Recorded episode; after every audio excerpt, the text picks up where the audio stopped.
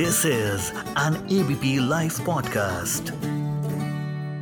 तो 144 पिलर्स पर खड़ी गोल सी एक इमारत आँखों के आगे आ जाती है जब भी कभी कोई भी इंडियन, कोई भी भारतीय जब संसद भवन का नाम लेता है मालूम नहीं कि इस तस्वीर को हम आँखों से कितने वक्त में हटा पाएँगे जब जब हम न्यू पार्लियामेंट का नाम लेंगे लेकिन आज संसद भवन की पुरानी बिल्डिंग की एक तरीके से फेयरवेल हुई है, जिस तरह से हम किसी इंसान को फेयरवेल देते हैं आज एक तरीके से पूरे देश में लोग ओल्ड पार्लियामेंट बिल्डिंग को फेयरवेल दे रहे हैं, उससे जुड़ी यादें ताज़ा कर रहे हैं। कल न्यू पार्लियामेंट बिल्डिंग में संसद के विशेष सत्र के दूसरे दिन की शुरुआत होगी क्योंकि संसद भवन देश के अहम फैसलों का साक्षी रहा है, बदलाव का साक्षी रहा है। तो आज याद करने का समय है कि संसद भवन में क्या क्या अहम हुआ है उसको जरा एक बार याद करें जिसे बताने के लिए हमारे साथ में एक खास मेहमान जुड़ रहे हैं। मैं चाहूँगी सर एबीपी लाइव पॉडकास्ट के सभी सुनने वालों के लिए सर आपका एक परिचय हो जाए। नमस्कार, मैं चंद्रचूड़ सिंह हूँ। मेरा, मैं दिल्ली विश्वविद्यालय के हिंदू कॉलेज में एसोसिएट प्रोफेसर हूँ। और भारतीय राजनीति को बहुत नज़दीक से देखता रहा हूँ और बहुत नज़दीक से उस पर टिप्पणियाँ भी करता रहा हूँ। और करते, यही हमारा यही मेरा परिचय है। Thank you so much sir ABP live podcast के साथ जुड़ने के लिए इससे पहले कि हम यादों की तरफ़ बढ़ें पुरानी संसद से जुड़े मैं सबसे पहले आपसे बस कुछ चीज़ें जो जानना चाहूँगी वो यही। सबके मन में सबसे पहला सवाल यही आ रहा है कि पुरानी संसद का होगा क्या अब? देखिए मुझे लगता है कि जो लोकतांत्रिक व्यवस्था है और खास करके जो एक सक्रिय लोकतंत्र है एक जीवित लोकतंत्र है हम्म। उसमें संस्थाएँ महत्वपूर्ण होती हैं। और हम्म। संस्थाओं को में कहीं ना कहीं जीवंतता भी होती है। बिल्कुल। तो आज हम अगर इस बिल्डिंग पार्लियामेंट के इस बिल्डिंग से एक नए बिल्डिंग की ओर जा रहे हैं तो इसका ये मतलब नहीं है कि ये पुरानी संसद अब बेकार हो जाएगी या इस संसद भवन का कोई अर्थ नहीं रहेगा। जहाँ तक मुझे लग रहा है म्यूज़ियम ऑफ़ डेमोक्रेसी के नाम से ये संसद भी अवस्थित रहेगा। और ये सब ये सं, ये जो संसद का भवन है वो भी वहीं अवस्थित रहेगा जहाँ अभी है। और उसके महत्व में कोई कमी नहीं होगी। हम्म। जो भी नए जो भी नए संसद में जाएँगे जो भी नए संसद के कार्यकारिणी को समझेंगे जो भी नए संसद पर विश्लेषण करेंगे जो भी नए संसद में वक्तव्य देंगे जो भी नए संसद में जो भी क्रियाएँ करेंगी करेंगे उन लोगों को पुराने संसद की तरफ़ भी जाना होगा क्योंकि मेरे ख्याल से आधार भारतीय संसदीय लोकतंत्र का अगर संसद भवन है तो संसद भवन के दोनों भवनों का उतना ही महत्व है जितना आ, किसी और अन्य महत्व चीज़ों का हो सकता है तो मुझे नहीं लगता कि वो जो पुराना संसद भवन है वो कहीं हम्म। लुप्त हो रहा है या कहीं विलुप्त हो हम्म। जा रहा है ये हम्म। ठीक है कि नए संसद भवन में नई सुविधाएँ हैं लेकिन वो पुरानी संसद जो है वो बेस होगा और ये नया संसद उस बेस का कंगूरा समझ लीजिए वो कंगूरा है उसका वो उसका एक ऊपर में दिखने वाला शोभायमान कंगूरा हो सकता है, पर मुझे लगता है कि बेस तो पुराना संसद भवन है, वो था, है और रहेगा। बिल्कुल। अब अगर हम थोड़ा सा डेट्स में जाएँ, अगर आप कुछ हमें बता सकें कि लगभग कितने साल पुराना जो संसद भवन है, उसमें काम हुआ है? देखिए मेरे ख्याल से अगर आप देखें तो भारत में जो औपनिवेशिक शासन था जो कलोनियल हम्म। रूल था उस कलोनियल रूल के द्वारा ही भारत में पार्शियल मैं ये कहूँगा कि एक आंशिक रूप से कुछ लोकतांत्रिक व्यवस्थाओं की कुछ लोकतांत्रिक प्रक्रियाओं की शुरुआत की गई ये ये ये नहीं था ये ये मैं बिल्कुल स्पष्ट कर देना चाहता हूँ कि वो हम्म। भारत में लोकतंत्र नहीं लगाना चाहते थे वो शायद लोकतांत्रिक पद्धति से स्वयं अपना प्रशासन करते थे तो वो अपने लिए लोकतांत्रिक कुछ प्रक्रियाओं को लाना चाहते थे और अठारह सौ इकसठ के एक्ट के में एक्ट में एक इम्पीरियल लेजिस्लेटिव काउंसिल का प्रावधान था। और 1861 से जैसे जैसे आ, समय बीतता गया और इस बीच में जैसे जैसे विशेष करके बीसवीं सदी में जैसे जैसे भारतीय राष्ट्रीय आंदोलन में गत्यात्मकता और गतिशीलता बढ़ी हम्म। तो उसी के फलस्वरूप मैं ये कहूँगा कि 1921 में इस ये जो अवस्थित हमारा नया ये जो हमारा संसद भवन जिसको आज से आज हम दूसरे संसद भवन में जा रहे हैं तो इस संसद भवन की जो शुरुआत थी इसकी जो नींव थी वो 1921 में पड़ी। और मेरे ख्याल से एडविन लुटियन और हर्बर्ट बेकर इसके आर्किटेक्ट थे। और भूपेंद्र नाथ मित्रा जो उस समय गवर्नर जनरल काउंसिल में मंत्री थे उनके निमंत्रण पर लॉर्ड इरविन को बुलाया गया था। और लॉर्ड इरविन ने 1927 में इसकी जो है ओपनिंग सेरेमनी में हिस्सा लिया था और इसकी शुरुआत की गई थी। जो जो जब ये 1921 में इसकी इसकी नींव की पत्थर रखी गई थी तो हम्म। मेरे ख्याल से आर्थर ड्यूक ऑफ़ कनॉट जो थे वो उस नींव का पत्थर रखने वाले व्यक्ति थे। तो 1921 से लेकर 1927 तक इस भवन का निर्माण हुआ जिसके बारे में आप पहले ही बता चुकी हैं कि एक सौ चौवालीस कॉलम्स हैं। सर्कुलर हम्म। इसका शेप है। हम्म। और कहीं कहीं वो सर्कुलर शेप जो हमारी कॉन्टिन्यूटी है उसको वो दर्शाता भी है। निरंतरता है हमारे में उसको वो दर्शाता भी है। और 1927 में जो है इसकी औपचारिक शुरुआत हो गई और वहाँ से ये एक सेंट्रल लेजिस्लेटिव असेंबली के रूप में कार्य करता रहा। मैं आपको बता दूँ कि वही ये वही भवन है जिस भवन में भारतीय उस समय के जो सपूत थे जो क्रांतिकारी हमारे नेता थे खास करके भगत सिंह के बारे में मैं बताना चाहूँगा। दत्त भी उनके साथ थे। तो जो आप जानते हैं कि उन्होंने ध्यान आकर्षण के लिए हाँ। जो गैलरी है उससे एक छोटी इंटेंसिटी का बम फेंका था। उनका उद्देश्य किसी को मारना नहीं था उनका उद्देश्य सिर्फ़ ध्यान आकर्षण करना था। तो ये इसी सेंट्रल लेजिस्लेटिव असेंबली में इस ये भी हुआ था। तो इसमें अगर देखा जाए तो ऐतिहासिक दृष्टि से। ये ये हमारे लोकतंत्र का एक बहुत बड़ा ढांचा है और लोकतंत्र का एक बहुत बड़ा प्रतीक है। जी। आपने शुरुआती बैठकों के बारे में तो हमें बताया। इसी के साथ इसके बारे में भी बात करना चाहेंगे कि जो आपने भगत सिंह की बात करी तो संसद में धमाकों की आवाज़ भी सुनी है, तमाम बड़े बड़े नेताओं के विचारों की आवाज़ भी सुनी है। अगर इन सब बातों को अगर आप थोड़ा सा याद, ताज़ा करें, कुछ नेताओं के बारे में बताएँ, कुछ अहम फैसलों के बारे में बताएँ, जो इस संसद में ऐतिहासिक फैसले लिए गए हैं। आई नो लिस्ट बहुत लंबी है, लेकिन अगर कुछ प्रमुख फैसलों का ज़िक्र अगर आप करें। देखिए मुझे लगता है कि जो संसद है और भारतीय लोकतांत्रिक व्यवस्था जो है वो हमारी समाज का ही प्रतिबिंबन करती रही है।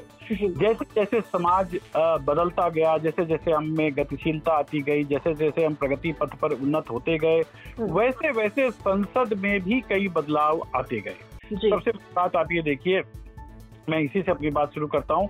ये सत्रहवा लोकसभा है हाँ। मेरे ख्याल से। ये सत्रहवा लोकसभा है और पहला लोकसभा जो है उन्नीस सौ बावन में आहूत हुआ था हम्म। तो अगर आप देखें तो बावन उन्नीस सौ बावन नाइनटीन से लेकर अब तक में ये सत्रह पाँच साल का अगर कार्यकाल देखें लोकसभा लोकसभा का तो उस हिसाब से ये तेरहवा लोकसभा होना चाहिए था पर ये हम्म। सत्रहवा लोकसभा है Okay. और ये सत्रहवा लोकसभा है ये सब जानते हैं और सब जानते हैं कि बीच में मिली सरकारों का दौर आया और कई कई कई सत्र जो हैं और कई जो टर्म हैं वो पाँच साल के कार्यकाल जो है पाँच साल से पहले ही वो आ, भंग करना पड़ गया। वो ठीक बातें हैं वो वो एक एक तरीका हो सकता है उस तरह से देखने का। परंतु कहीं ना कहीं ये भारतीय दलीय व्यवस्था के बारे में भी हमें बताता है कि कैसे दलीय व्यवस्था का भारत में विकास हुआ। समझिए कि संविधान में दलों का उल्लेख नहीं है उन्नीस सौ पचासी तक तो बिल्कुल नहीं था उन्नीस okay. में दसवीं अठवीं सूची के आने के बाद शायद दल का भी उल्लेख संविधान में है हम्म। लेकिन जैसे जैसे दलीय व्यवस्था बदलती गई जैसे जैसे दलीय व्यवस्था का उद्भव होता गया हम्म। संसद भी उसी प्रकार से बदलता गया संसद में नेतृत्व भी उसी प्रकार से बदलता गया हम्म। संसद में जिस प्रकार से जो आरंभिक वर्षों में जो संसद सदस्य होते थे और आज जो संसद सदस्य हैं उनके उनके उनके प्रोफ़ाइल में भी बदलाव आता गया हम्म। उनके कार्य करने के तरीके में भी बदलाव आता गया अगर आप देखें तो आरंभिक वर्षों में संसद में अभिचात्य वर्ग की बहुत बड़ी प्रधानता होती थी उनका बहुमत होता था okay. लेकिन अगर आप आज देखें तो संसद लोकतांत्रिकरण की तरफ़ बहुत तेज़ी से बढ़ा है। समाज के सभी वर्गों का उसमें प्रतिनिधित्व हुआ है ठीक है कि महिलाओं का प्रतिनिधित्व अभी उतना जितना होना चाहिए नहीं है लेकिन अगर आप देखेंगे तो पिछले संसदों की तुलना में आ, इस संसद में और मुझे यकीन है कि आने वाले संसदों में धीरे धीरे उनकी संख्या भी बढ़ती जा रही है। तो एक तरफ़ आप देख रहे हैं कि जो कैरेक्टर है जो प्रोफ़ाइल है जो हमारे पार्लियामेंटेरियंस हैं उनका बदलता बदलता रहा है। मुझे लगता है कि यही हमारे संसद की सबसे बड़ी विशेषता है। अगर आप देखें तो पाएँगे कि इसी संसद में आरंभिक वर्षों में कांग्रेस का एक बड़ा वर्चस्व होता था। exactly. वो राजनीतिक टीकाकार उसको मेरे ख्याल से रजनी कोठारी साहब ने कांग्रेस व्यवस्था का नाम दिया था। आज कहा जाता है कि फिर से एक नई हेगेमोनी एक नई व्यवस्था जो भारतीय जनता पार्टी के कुशल नेतृत्व में स्थापित हो रही है आज वो फिर से स्थापित एक नया आधिमत्य फिर से स्थापित हो रहा है। तो आप देखें कि कहाँ एक वो आधिमत्य था और एक नया आधिमत्य है। और इन दोनों के बीच अगर आप देखें तो कांग्रेस में भी लीडरशिप का किस प्रकार से उद्भव हुआ उस लीडरशिप में आप देखेंगे कि आरंभिक वर्षों में जहाँ एक नेहरू का वर्चस्व था कैसे वो वर्चस्व टूटा? उस वर्चस्व को तोड़ने तोड़ने के बाद किस प्रकार से एक सिंडिकेट की स्थापना हुई थी? अगर आपने याद हम्म, याद हम्म, करें तो सिंडिकेट हम्म। था उसके नेतृत्व उसके नेतृत्वकर्ता कामराज होते थे अतुल्य घोष होते थे नजलिंगप्पा होते थे। और कैसे लाल बहादुर शास्त्री फिर बाद में इंदिरा गांधी और फिर उसी सिंडिकेट से इंदिरा गांधी जी का अलग हो जाना और फिर से नीलम संजीव रेड्डी का राष्ट्रपति के पद पर चुनाव लड़ना। तो ये तमाम ऐसी बातें हैं जिन क्या जिन, जिन जो हमें याद दिलाती हैं कि उस संसद भवन में दलीय व्यवस्था के के के मेरे ख्याल से पॉजिटिव और नेगेटिव दोनों को देखा है। अगर आप आज नरेंद्र मोदी जी की सरकार को देखते हैं तो इस हम्म। सरकार के पीछे अटल माननीय अटल बिहारी वाजपेयी जी का जो सरकार था वाजपेयी का जो नेतृत्व था हम्म। वाजपेयी जी की जो का जो कौशल था उनके बोलने की जो क्षमता थी उनके बोलने का जो ढंग था और किस प्रकार से जनसंघ से होता हुआ भारतीय जनता पार्टी आज इस उद्भव बिंदु पर पहुँचा है ये भी हमें समझ में आता है। और तमाम इस पूरे प्रक्रिया में एक से एक नेता हुए एक से एक नेता हुए एक से एक का कुशल अगर अगर आप कुछ एक नाम भी अगर आप लेना चाहें उन नेताओं के? नेताओं की तो झड़ी है। अगर भारत में नेताओं की बात करें तो जवाहरलाल नेहरू से लेके मेरे ख्याल से राजेंद्र प्रसाद संसदीय रूप में तो नहीं लेकिन आप जानते हैं कि राष्ट्रपति जो है वो संसद का अभिन्न अंग होता है। संसद का सदस्य तो नहीं होता लेकिन संसद का अभिन्न अंग होता है। तो आरंभिक वर्षों में सरदार पटेल की बात हम कहें, बी आर अंबेडकर की बात कर सकते हैं। उसके बाद लाल बहादुर शास्त्री जी का याद आ जाता है। इंदिरा श्रीमती इंदिरा गांधी का मुरारजी देसाई, जगजीवन राम, चौधरी चरण सिंह फिर उसके बाद अगर आप आ जाएँ तो राजीव गांधी वीपी सिंह, चंद्रशेखर, तमाम ऐसे नेता, नेतागण हैं, ऐसे प्रधानमंत्री हैं जिन्होंने अपने ओज से, अपनी अपनी सोच से, अपनी समझ से भारतीय लोकतंत्र को से वो, भारतीय लोकतंत्र की वो उत्पत्ति थे और भारतीय लोकतंत्र को उन्होंने अपने कार्य प्रणाली से, अपनी सोच से, अपनी, अपने कौशल से भारतीय लोकतंत्र को उन्होंने समृद्ध किया है। और आज अगर भारतीय लोकतंत्र इस वैश्विक व्यवस्था में अगर हम कहते हैं कि भारत एकमात्र ऐसा देश है जो विकास और लोकतंत्र दोनों का समावेश एक साथ कर रहा है और शायद पूरी दुनिया के लिए और विकासशील विश्व के लिए अगर ये प्रतिमान स्थापित कर सकता है तो संभवतः इसी संसद इन्हीं नेताओं इसी प्रक्रिया यही भारतीय जन आस्था इन सब का प्रतीक है हमारा संसदीय लोकतंत्र और संसद एग्जैक्टली exactly, एग्जैक्टली exactly. और आखिर मैं आपसे बस यही जानना चाहूँगी अगर आ, कुछ क्योंकि आई नो की संसद भवन की यादों को पिछले इतने साल आई गेस अगर मैं गलत नहीं हूँ तो 96 इयर्स लगभग, या उससे भी ज़्यादा हो सकते हैं। ये पूरा इतना इतिहास है, जिसे एक पॉडकास्ट में समेट पाना तो बहुत मुश्किल है। लेकिन आखिर मैं आपसे यही जानना चाहूँगी, अगर कुछ अहम पॉइंट्स जो हम कवर नहीं कर पाए आज के पॉडकास्ट में अगर आप आखिर में वो बताना चाहते हैं तो मैं, मैं मैं चूँकि अध्ययन अध्यापन के पेशे से जुड़ा हुआ हूँ तो मैं आपको ये बताना चाहूँगा कि संसद में आप जो देखते हैं वो वो राजनीति तो एक तरफा एक चीज़ है हम्म। परंतु मैं आपको ये बताना चाहता हूँ कि देश का अगर सबसे दूसरा बड़ा अगर कोई लाइब्रेरी है तो संसद की लाइब्रेरी है।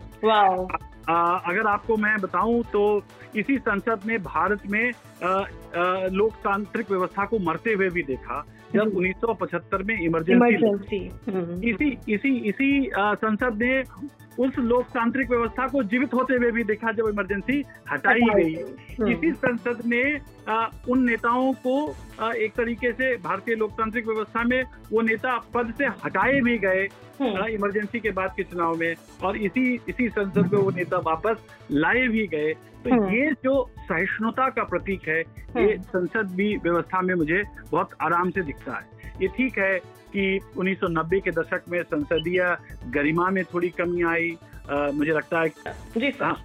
उसके बाद आप अगर देखें तो 1990 के दशक में मिली जुली सरकारों का दौर रहा। थोड़ा जो अनियमितताएँ थी वो आई। इसी संसद में ये भी प्रश्न उठा कि क्या प्रश्न पूछने के लिए पैसे लिए जाते हैं या नहीं? 2001 में इसी संसद पर आतंकवादियों का हमला भी हुआ।